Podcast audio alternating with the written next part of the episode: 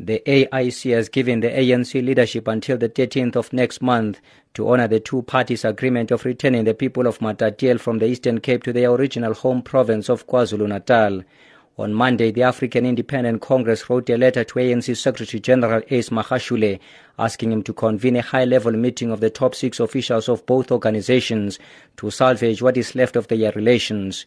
AIC Secretary General Mahlubi Jafta says the ANC will pay dearly for failing to honor their 2016 agreement. The current leadership of ANC is showing no commitment to what the two parties agreed. My office has been trying many times to communicate with the office of the Secretary General of the ANC. It is then that we have met last week as the NEC of the AIC and decided that we must give the ANC the 30 days to show its commitment towards this coalition between the two parties, failing which we will have no choice but to decide for the AIC, something that can favor or not the coalition between the two parties. Jafta says they've rationally understood all the reasons that the ANC had advanced for its delay in honoring their agreement, but now feels this will not happen before they've been giving us the reasons why they are delaying this. And those were the reasons we consider as tangible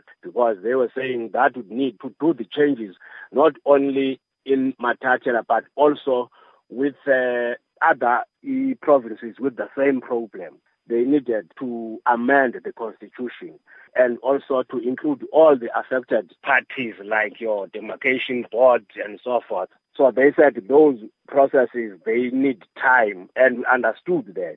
But the ANC says it is committed to the coalition, insisting that for now there is no deadlock in discussions to save their relations. The ANC head of communications in the presidency, Zizi Kodwa, is part of the discussions between the two parties. There are ongoing discussions between ourselves, the African National Congress, and AIC, uh, which are part of the discussions at the national level. We'll continue to have those discussions. I don't think uh, we are at a stage where we'll say those discussions have reached a deadlock and therefore have collapsed. But I think both parties are committed to continue uh, once more to deal effectively in a manner objectively that helps all the parties, not only the parties, but the people in the different areas. Because at the end of the day, we need to make sure that in areas where we govern together, the service delivery, we make sure that we improve the levels of governance and make our government at a local level more effective.